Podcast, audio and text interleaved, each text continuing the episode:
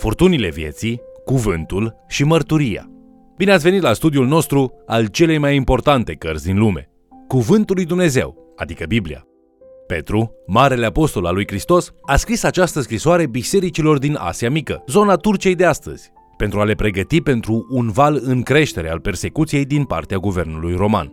Astăzi, în încheierea acestei epistole, vom studia sfatul lui Petru despre cum să ne menținem mântuirea în vremuri de persecuție. Vă invit să urmărim împreună acest mesaj intitulat Furtunile vieții, cuvântul și mărturia. Petru își începe scrisoarea, amintindu-l acestor creștini că au bucuria de a putea împărtăși și răspândi Evanghelia într-o lume a morții și a decăderii. Apoi trece mai departe pentru a-i ajuta să elimine suferința inutilă din viața lor. O parte din suferință vine sub forma persecuției, dar cealaltă parte, acești credincioși de multe ori și-o provoacă singuri, luând decizii nesăbuite. Petru îi încurajează să fie înțelepți în toate relațiile lor, în speranța că acest lucru le va reduce suferința. În cele din urmă, Petru încheie această scrisoare prin confruntarea cu amenințarea foarte reală a persecuției viitoare. El pregătește terenul pentru mesajul său în 1 Petru, capitolul 3, versetele 13 și 14, spunând Și cine vă va face rău dacă sunteți plini de râvnă pentru bine? Chiar dacă aveți de suferit pentru neprihănire, ferice de voi. Aici Petru repetă un punct de vedere anterior, conform căruia, dacă oamenii trăiesc în mod corect, cei mai mulți nu vor avea nicio dorință de a le face rău. Ei nu reprezintă o amenințare pentru cei care doresc o viață pașnică. Din nefericire însă, Trăim într-o lume întunecată, în care cei care fac binele sunt uneori urâți de cei care fac răul. A fi ținta acestui tip de ură este o binecuvântare, chiar dacă este atât de greu de îndurat. Credincioșii au capacitatea de a fi martori puternici pentru Dumnezeu atunci când iubesc corect, chiar și în mijlocul suferinței. Ce mare mărturie pentru lume când manifestăm dragoste în fața urilor. Petru își continuă apoi încurajarea spunând în versetele 14 la 17 Ci sfințiți în inimile voastre pe Hristos ca Domn. Fiți totdeauna gata să răspundeți oricui vă cere socoteală de nădejdea care este în voi, dar cu blândețe și teamă, având un cuget curat, pentru ca cei ce bârfesc purtarea voastră bună în Hristos să rămână de rușine tocmai în lucrurile în care vă vorbesc de rău. Căci este mai bine, dacă așa este voia lui Dumnezeu, să suferiți pentru că faceți binele, decât pentru că faceți răul. Petru le spune să nu se teamă sau să se îngrijoreze de persecuție. S-ar putea să vă întrebați, cum este posibil așa ceva? Răspunsul simplu este acesta, pacea. Pacea care vine din faptul că știm că Hristos este mai mare decât orice suferință. Iar atunci când suferim pentru că facem binele, îl imităm pe Hristos însuși. Isus este exemplul perfect pe care trebuie să-l urmăm în momentele dificile. Vestea bună este că nu trebuie să ne dăm seama singur de acest lucru. Același Duh al lui Dumnezeu care a lucrat în Isus este același care lucrează în creștinii persecutați care au citit scrisoarea lui Petru. Acum, următoarea secțiune, 1 Petru, capitolul 3, versetele 18 la 22, este un pasaj interesant. După ce observă că Isus a îndurat persecuția pentru a-i salva pe alții, Petru sărbătorește victoria finală a lui Hristos prin înviere, menționând în același timp o poveste foarte bine cunoscută din Vechiul Testament.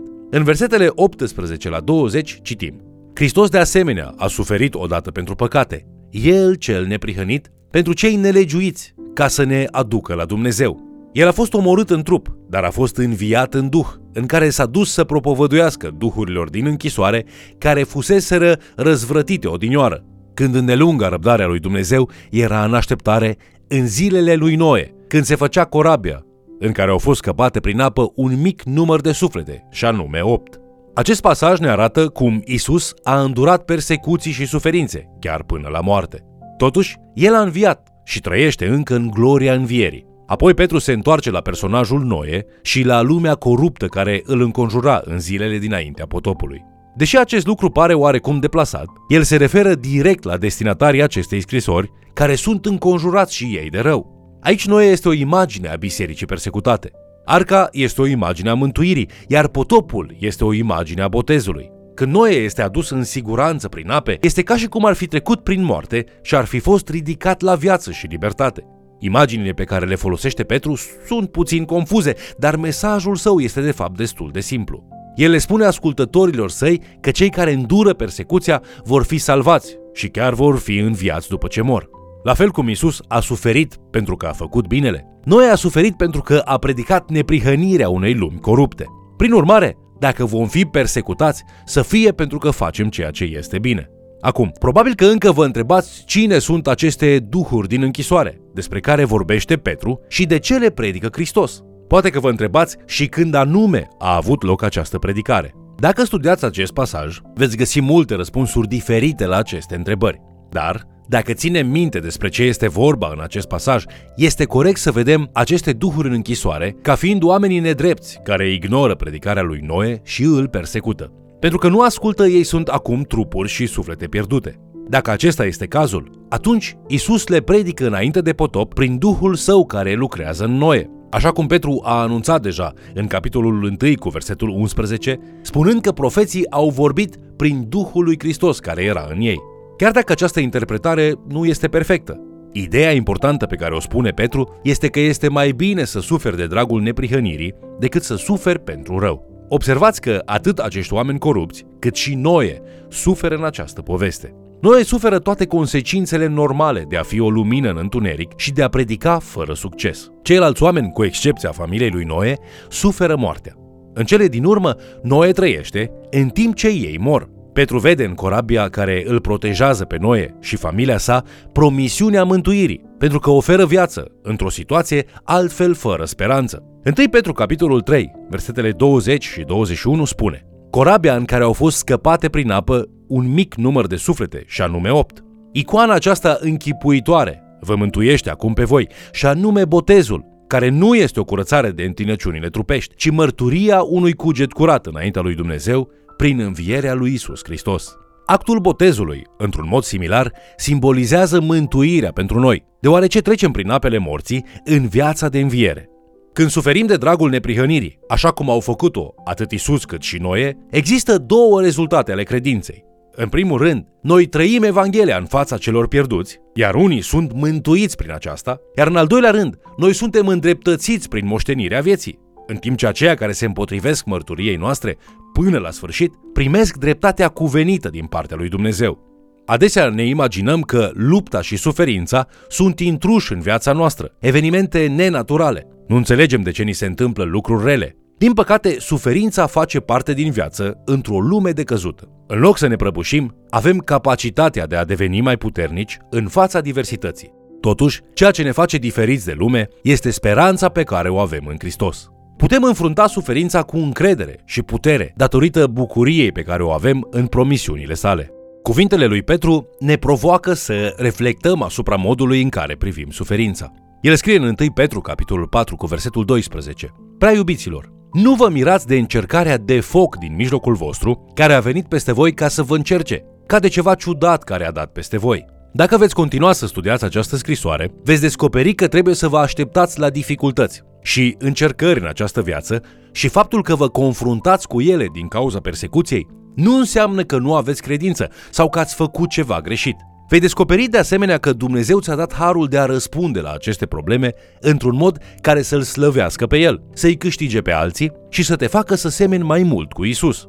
1 Petru, capitolul 4, versetele 1 și 2, spune Astfel, dar, fiindcă Hristos a pătimit în trup, înarmați-vă și voi cu același fel de gândire. Căci cel ce a pătimit în trup a sfârșit-o cu păcatul, pentru ca în vremea care îi mai rămâne de trăit în trup să nu mai trăiască după poftele oamenilor, ci după voia lui Dumnezeu. Care este același fel de gândire despre care vorbește Petru aici? De a suferi în carne și oase? Deși este adevărat că de-a lungul timpului mulți credincioși au suferit dureri în trupurile lor pentru credința lor, ideea lui Petru se referă mai degrabă la motivul pentru care suferim, indiferent de modul suferinței noastre. Scopul lui Hristos este de a face voia lui Dumnezeu, iar pentru aceasta suferă. Scopul bisericii este de a face voia lui Dumnezeu, iar pentru aceasta vom avea și noi de suferit. Petru continuă să dea în versetul 13 ceea ce pare un sfat imposibil spunând Din potrivă, bucurați-vă, întrucât aveți parte de patimile lui Hristos, ca să vă bucurați și să vă înveseliți la arătarea slavei lui.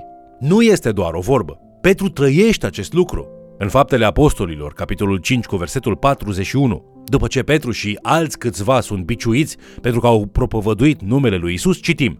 Ei au plecat dinaintea soborului și s-au bucurat că au fost învredniciți să fie batjocoriți pentru numele lui. Nu numai că Petru întruchipează această învățătură, dar citim în faptele apostolilor și în epistole despre nenumărate exemple de acest tip de răspuns la suferință din partea multor lideri ai bisericii primare. Acum, gândiți-vă la ceea ce spune 1 Petru capitolul 4 cu versetul 19. Așa că cei ce suferă după voia lui Dumnezeu să-și încredințeze sufletele credinciosului ziditor și să facă ce este bine. Unii creștini cred că Dumnezeu nu vrea niciodată ca poporul său să sufere. Ei bine, cu respect, dar Petru nu ar fi de acord. El susține că uneori este voia lui Dumnezeu ca tu să suferi. Unele lecții pot fi învățate doar în furtună, în cuptorul de foc sau în groapa cu lei. Iar dacă ești chemat să suferi conform voii lui Dumnezeu, atunci poți continua să faci ceea ce este corect și să te încrezi în Dumnezeul care te-a făcut, care te iubește și care vrea ce este mai bine pentru tine. Dumnezeul tău nu te va dezamăgi niciodată. Crezi asta? Dumnezeul tău nu te va dezamăgi niciodată. El te va ajuta să transformi durerea în maturitate spirituală prin puterea Duhului Sfânt. În 1 Petru, capitolul 4, cu versetul 14, el scrie Dacă sunteți batjocoriți pentru numele lui Hristos, ferice de voi, fiindcă Duhul Slavei, Duhul lui Dumnezeu se odihnește peste voi. În următoarele două versete, el sublinează faptul că nu trebuie să confunde suferința nesăbuită cu o persecuție binecuvântată, spunând în 1 Petru capitolul 4, versetele 15 și 16. Nimeni din voi să nu sufere ca ucigaș sau ca hoț, sau ca făcător de rele, sau ca unul care se amestecă în treburile altuia. Din potrivă, dacă suferă pentru că este creștin, să nu-i fie rușine, ci să proslăvească pe Dumnezeu pentru numele acesta.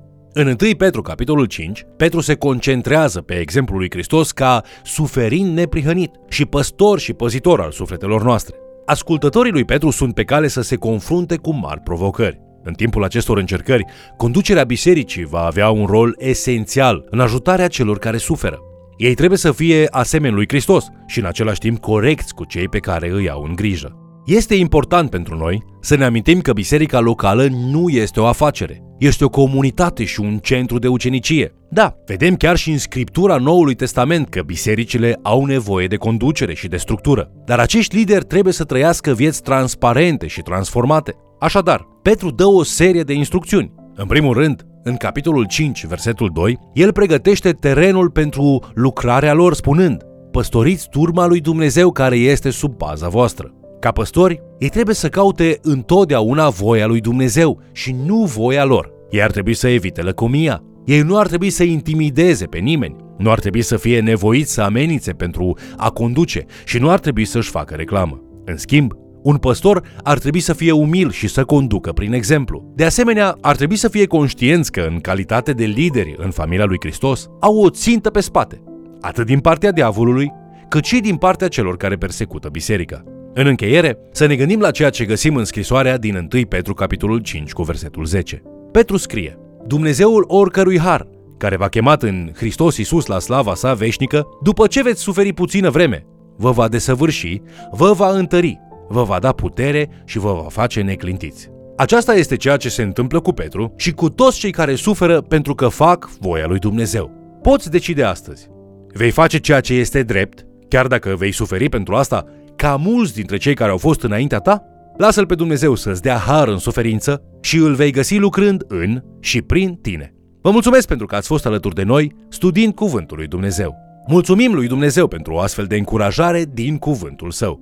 Dacă suferi acum, această carte poate fi de o mare valoare pentru tine, ajutându-te să percepi experiența ta în mod diferit. Dacă nu treci prin suferință sau prin persecuție, roagă-te pentru creștinii care sunt încercați chiar și în aceste vremuri. Până ne vom reîntâlni, Dumnezeul nădejdii să vă umple de bucurie și pace în timp ce vă încredeți în El, pentru ca să fiți plini de speranță prin puterea Duhului Sfânt. Vă invit să ne urmăriți în continuare și, de ce nu, să mai chemați cel puțin o persoană să ni se alăture.